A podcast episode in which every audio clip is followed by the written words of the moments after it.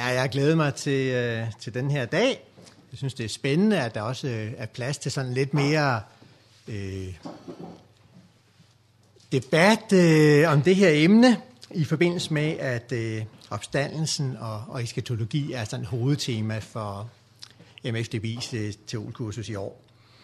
Sådan som indledning, der har jeg lige to bemærkninger. For det første, så har jeg virkelig meget lyst til lige at, at sige det, som jeg tror, øh, mange af os, eller alle, er fuldstændig enige om, men som jeg alligevel tror, der er rigtig god grund til at sige. Og det er, at når vi snakker om de her ting, og specielt taler om de ting, vi ikke sådan er øh, enige om, helt generelt blandt bibeltro kristne, så er det utrolig vigtigt, at vi hele vejen igennem husker, at de her spørgsmål må ikke bruges til at skelne mellem, er slet ikke mellem kristne og ikke-kristne, eller mellem gode kristne og dårlige kristne, eller noget i den retning. Øh, hvis der skulle være en enkelt, der var en lille smule i tvivl, ikke også, så kan jeg lige aflive det helt fra starten af. Jeg betragter Peter som en god kristen bror, uanset hvad resten af eftermiddagen må bringe. Det var den ene. Den anden lille ting, det er, at jeg tror, det er sådan for vores tankes klarheds skyld er vigtigt, at vi lige sådan er helt enige om, at spørgsmålet om Israel, om Israel stadigvæk er Guds folk, og om profetierne, om de skal, skal forstås som gældende det jødiske folk i dag eller ej. Og så på den anden side spørgsmål om for eksempel tusindårsriget er to forskellige problemstillinger. Der er nogle, der forventer et fremtidigt tusindårsrige her på jorden, som ikke tror, at Israel har nogen fremtid, og omvendt. Og derfor er det lidt kompliceret sådan en eftermiddag, fordi vi kan godt komme til måske, nu skal vi se, hvordan debatten kommer til at udvikle sig, og ligesom køre lidt på tværs. Og der er det altså, tror jeg, lidt vigtigt, at vi lige tænker skarpt her. Der er to forskellige problemstillinger. Vi har ikke bare, øh, ligesom, vi kan ikke bare dele hinanden op i to grupper. Vi, vi skal tænke en lille smule skarpt for klarhedens skyld. Og så er det jo faktisk et enormt emne, når man kun har, øh, hvad har jeg, syvogtyve minutter tilbage eller sådan noget, ikke? Øh, jeg har tænkt mig på forhånd, nu må vi se, hvor langt vi når, ikke? Men jeg har tænkt mig at sige noget i fem afsnit. De sidste tider, opstandelsen, tusindårsriget, Israel, og så til sidst noget om eskatologiens plads i troen og i forkyndelsen. Øh, nu må vi se, hvor langt vi når. Øh, de sidste tider. Selve de udtryk, som vi har i Nye Testamente, der kan oversættes med de sidste tider eller et eller andet i samme retning, øh, der tror jeg, det er meget vigtigt, at vi helt fra starten af øh, lige er enige om, de dækker ikke kun den sidste periode, lige inden Jesus kommer igen, men hele perioden fra Jesu første komme og frem til hans genkomst. Øh, det er ikke altid i sådan kristens sprogbrug, at det bliver brugt på den måde, men jeg tror faktisk, det er vigtigt, igen, for lige sådan, at vi, at vi er enige om, hvad det er, vi taler om. Og Nye Testamente siger jo faktisk rigtig meget om de sidste tider. Og for bare at give sådan to eksempler, øh, så har vi jo i Matthæus fireogtyve og i parallelteksterne Jesus store tale øh, om tegnene, kendetegnene på den her periode frem til hans genkomst.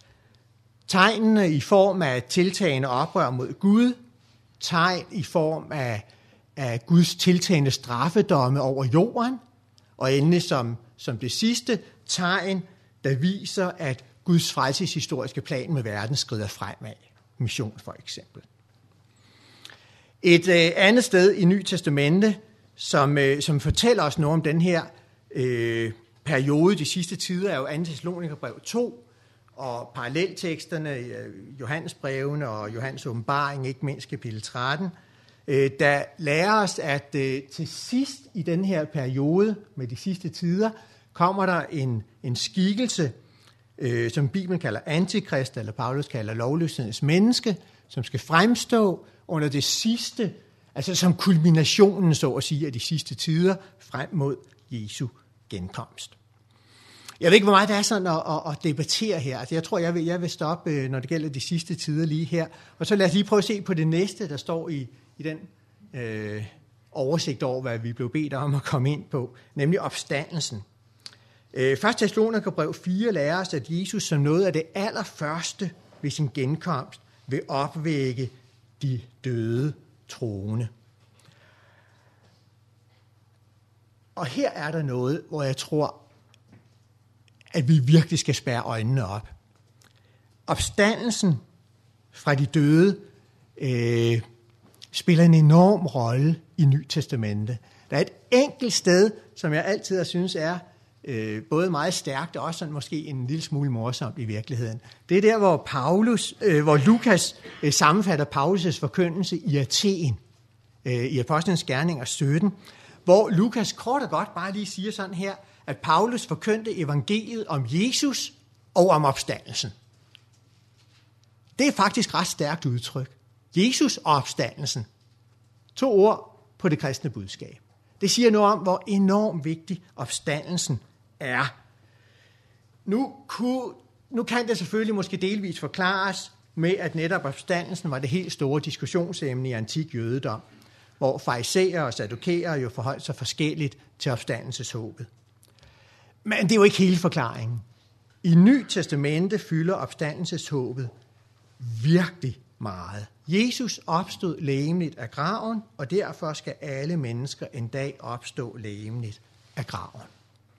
For mange af os, i den tradition, vi lever i og er vokset op i, og til del står sådan, som en forestillelse af sådan mere eller mindre pietistisk præget arv, der har opstandelseshåbet været nedtonet til fordel for en eller anden form for tale om, om sådan, øh, sjælens evige frelse i himlen. Det tror jeg faktisk er en arv, vi øh, trækker med os øh, i vores tradition. Men i, bibelsk, i en bibelsk forkyndelse, der er vi nødt til at optone øh, budskabet om kødets opstandelse, sådan at vores håb bliver knyttet til et evigt liv, som hele mennesker med krop og sjæl på en ny jord. Ikke et eller andet sådan meget luftigt sjæletilstand øh, i al evighed på skyerne eller øh, i en eller anden luftig himmelsk verden. Opstandelseshåb, det er totalt afgørende i Nyt Testamente. Jeg gætter på, at det er noget, det vi er, vi er enige om, men, men det gør det ikke mindre vigtigt øh, at slå det fast, fordi der er rigtig mange mennesker, også i Danmark, der har en anden forståelse af det kristne håb. Derfor har vi brug for at understrege det her med opstandelsen. Der synes jeg, det er formidabelt dejligt, at M F D B I holder et teolkursus, hvor det indgår som tema. Opstandelsen. Hvis vi så går lige et skridt videre i oversigten her, så nærmer vi os jo det, som er totalt kontroversielt i den her sammenhæng, nemlig tusindårsriget. Hvor hovedteksten jo er Johannes åbenbaring, kapitel tyve, vers et til ti.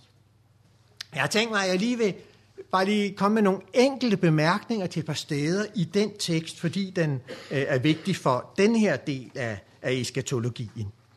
Og øh, den første bemærkning går på det, vi læser i... Altså, jeg håber, I enten har en bibel, eller også sådan lige i hovedet har sådan øh, en fornemmelse af, hvad der står i Johannes åbenbaring tyve. Det er måske et forfængeligt håb, det ved jeg ikke, men øh, øh, i de første tre vers, der hører vi om en engel, der griber dragen, som er jo et billede på Satan, og så gør tre ting, nej, gør fem ting. Griber, binder, styrter ned i afgrunden, låser og sætter sejl for. Jeg har den her femdelte handling. Og det er jo klart, det er jo et billede selvfølgelig, som så meget andet i Johannes åbenbaring. Vi har en stor drage, hvordan den så ender at se ud. Der kommer en engel og gør de her fem ting ved den. Hvad betyder det? Og her tror jeg, det er vigtigt, at vi lægger mærke til, at Johannes åbenbaring tyve selv på to punkter hjælper os til at forstå, hvad det betyder.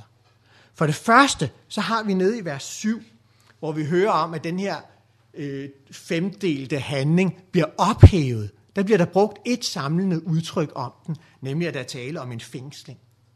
Øh, I vers syv, der bliver Satan sluppet løs fra sit fængsel. Det vil sige, det der sker i vers to og tre, det er, at han bliver fængslet.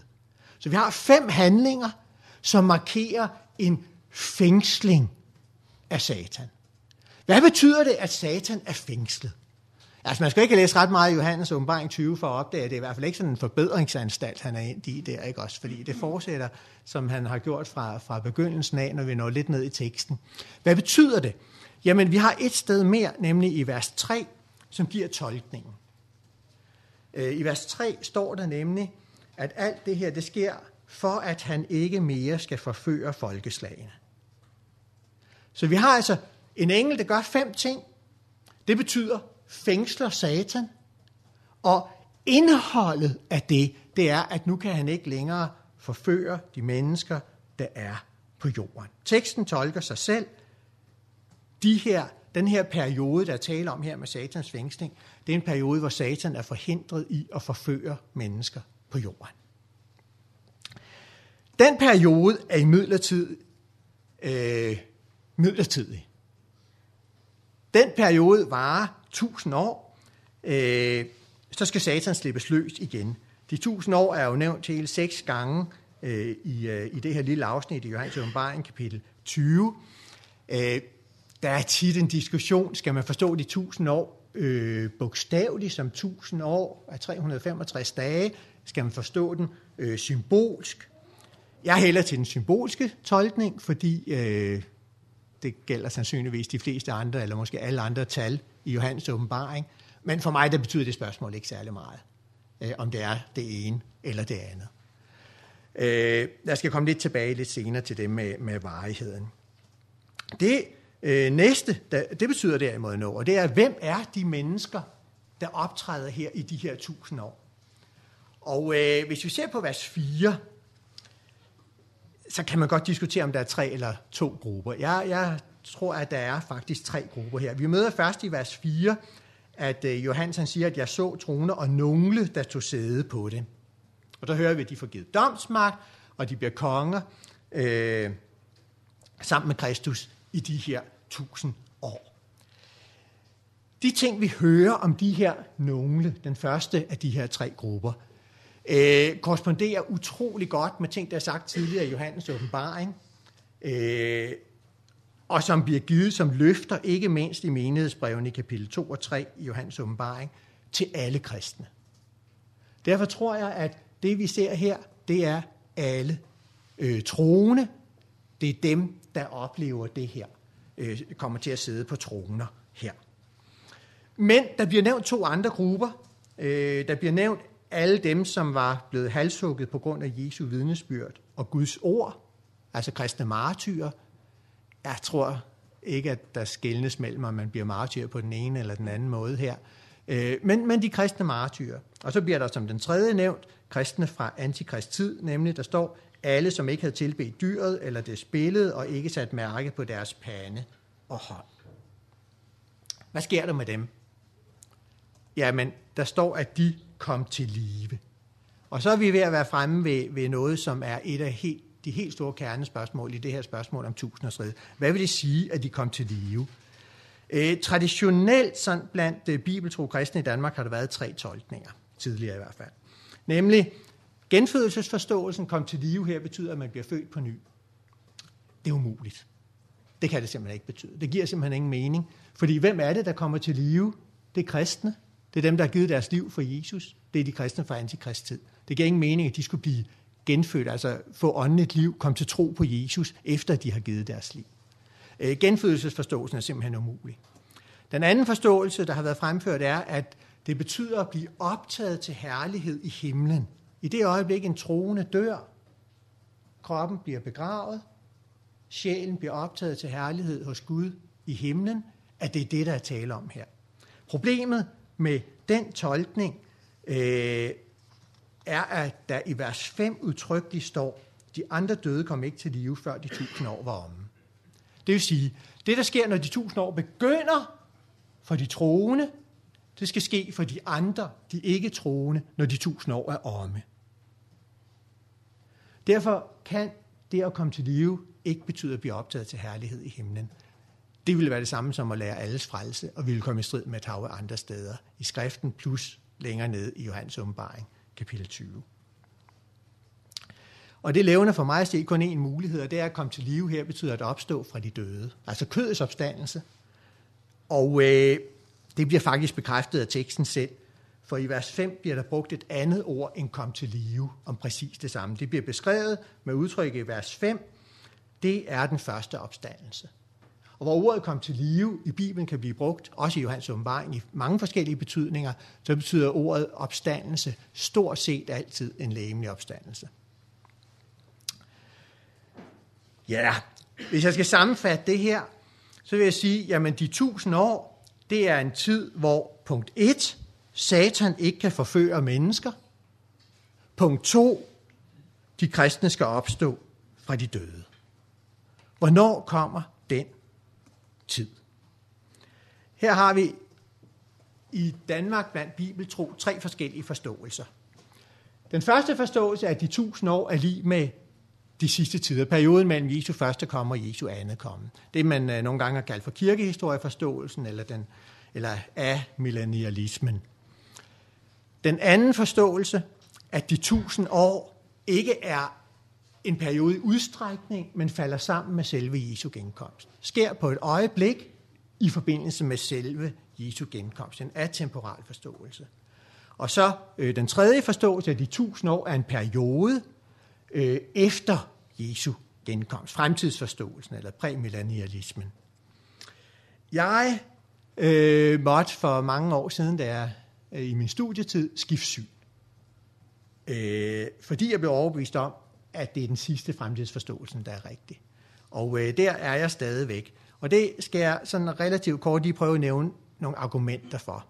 Først nogle argumenter øh, for øh, fremtidsforståelsen, sådan øh, helt generelt. Der er to argumenter, som for mig har været udslagsgivende. For det første, selve definitionen på de tusind år er, at der ikke er forførelse.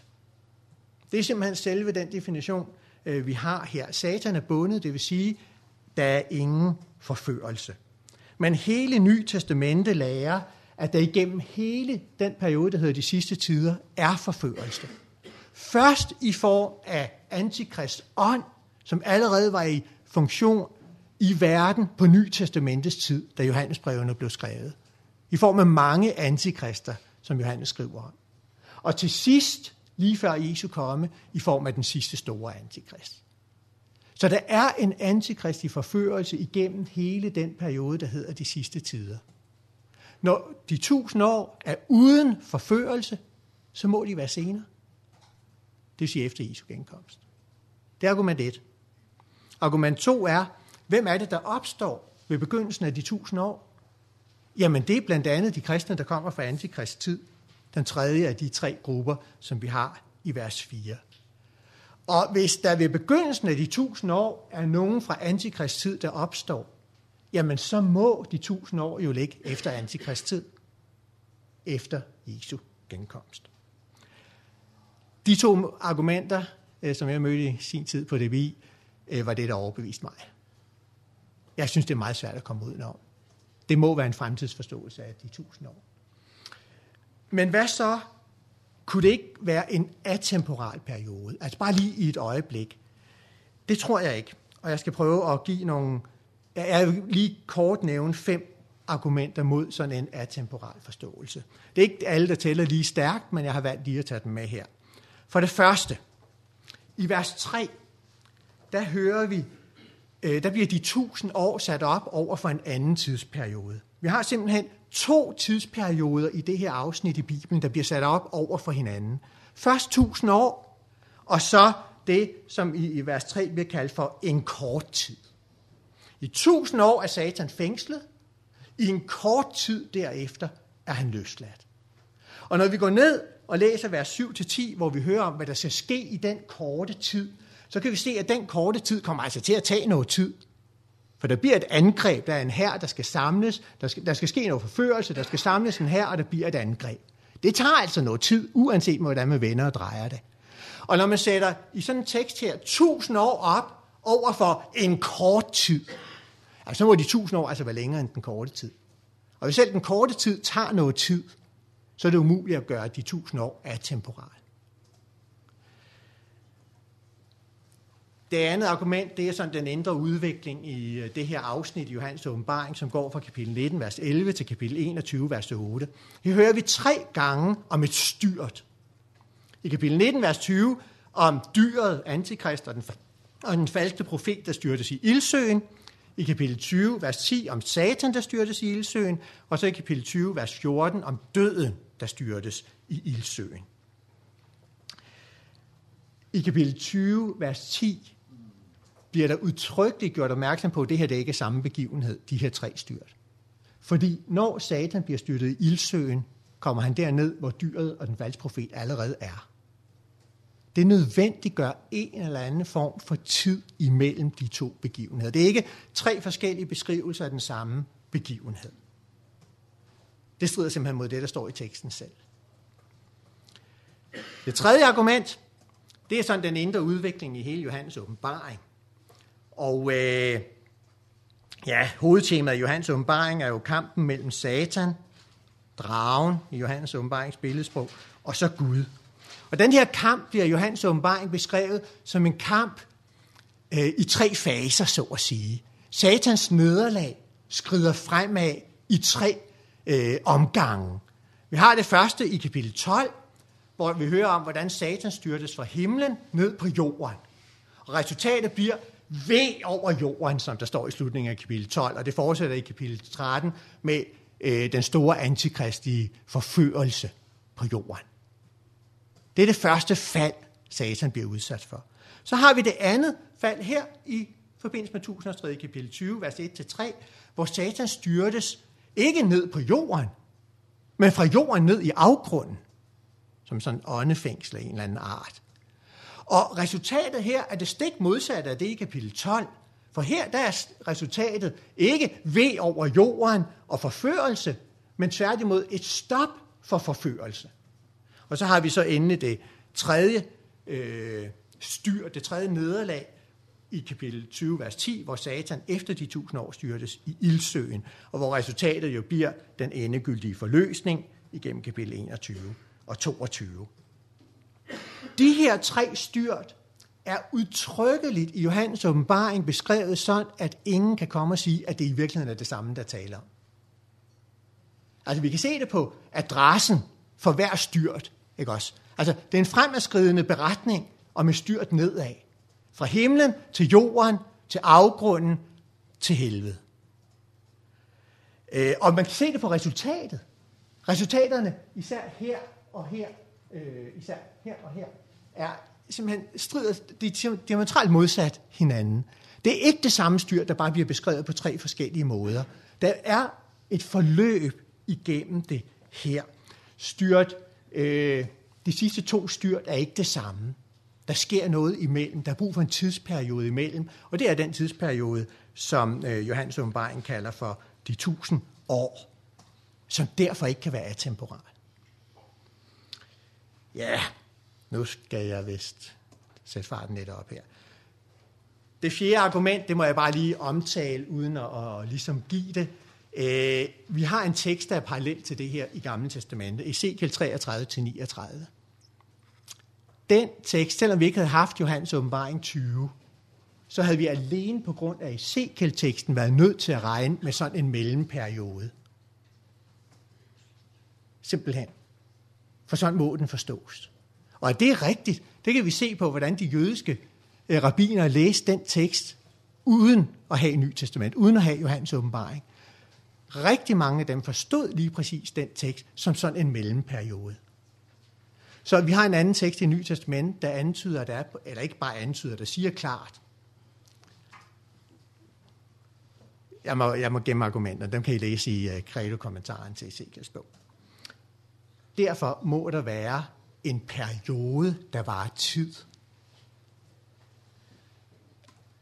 Det femte øh, argument, det er en atemporal forståelse af tusindårsriget, strider simpelthen mod den apokalyptiske genre. Åbenbaringen, Johannes åbenbaring, ligner rigtig mange andre tekster fra antik jødedom. Og en jødisk læser for to tusind år siden, eller nitten hundrede år siden, der læste Johannes åbenbaring, ville aldrig nogensinde have bare skyggen af chance for at forstå, at Johannes åbenbaring skulle læses anderledes end alle de tilsvarende tekster, som de kendte fra datiden.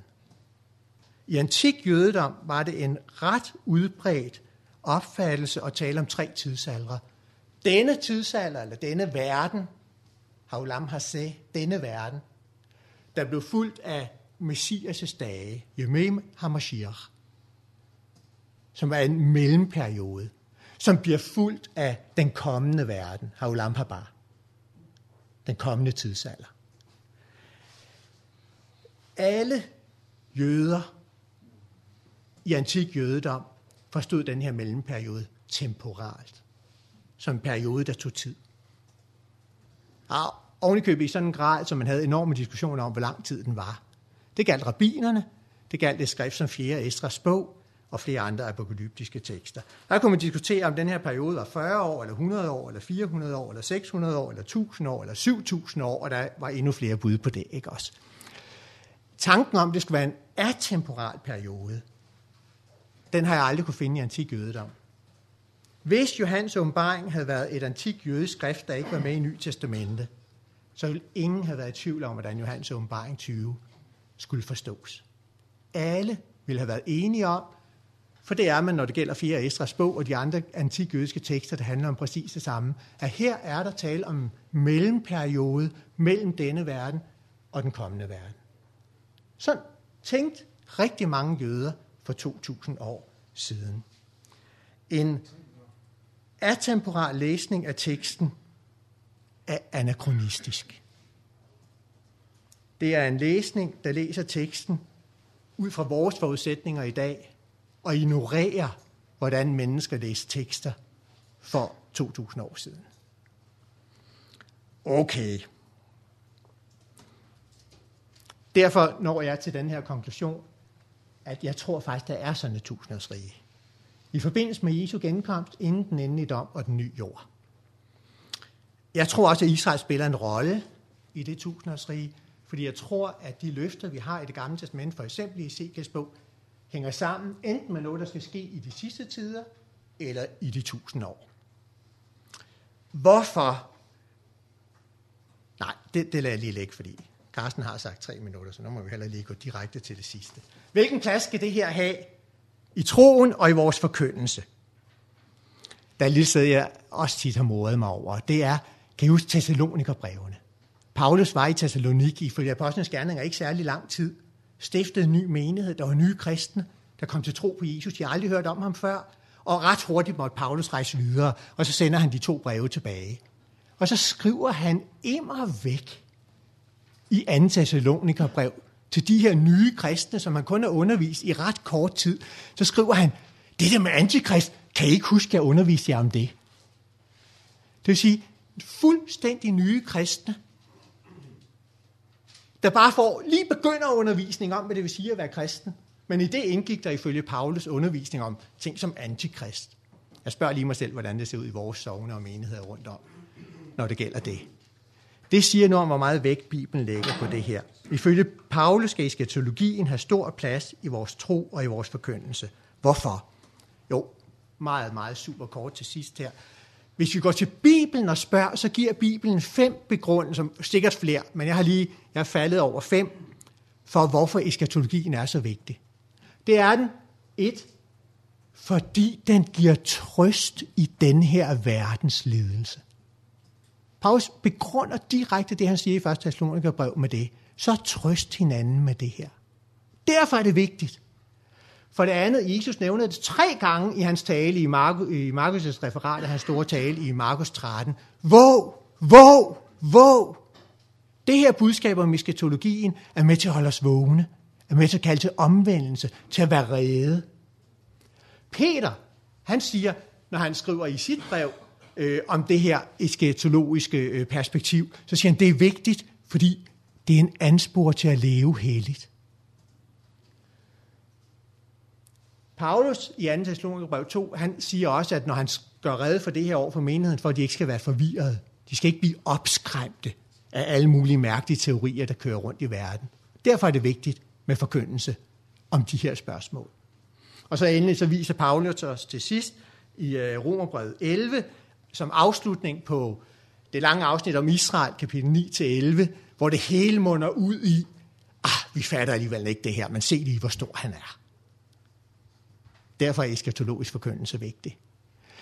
Hvis vi ikke giver god plads til forkyndelse af eskatologien, så snyder vi vores menigheder for de her enormt vigtige ting, som Gud ønsker at give.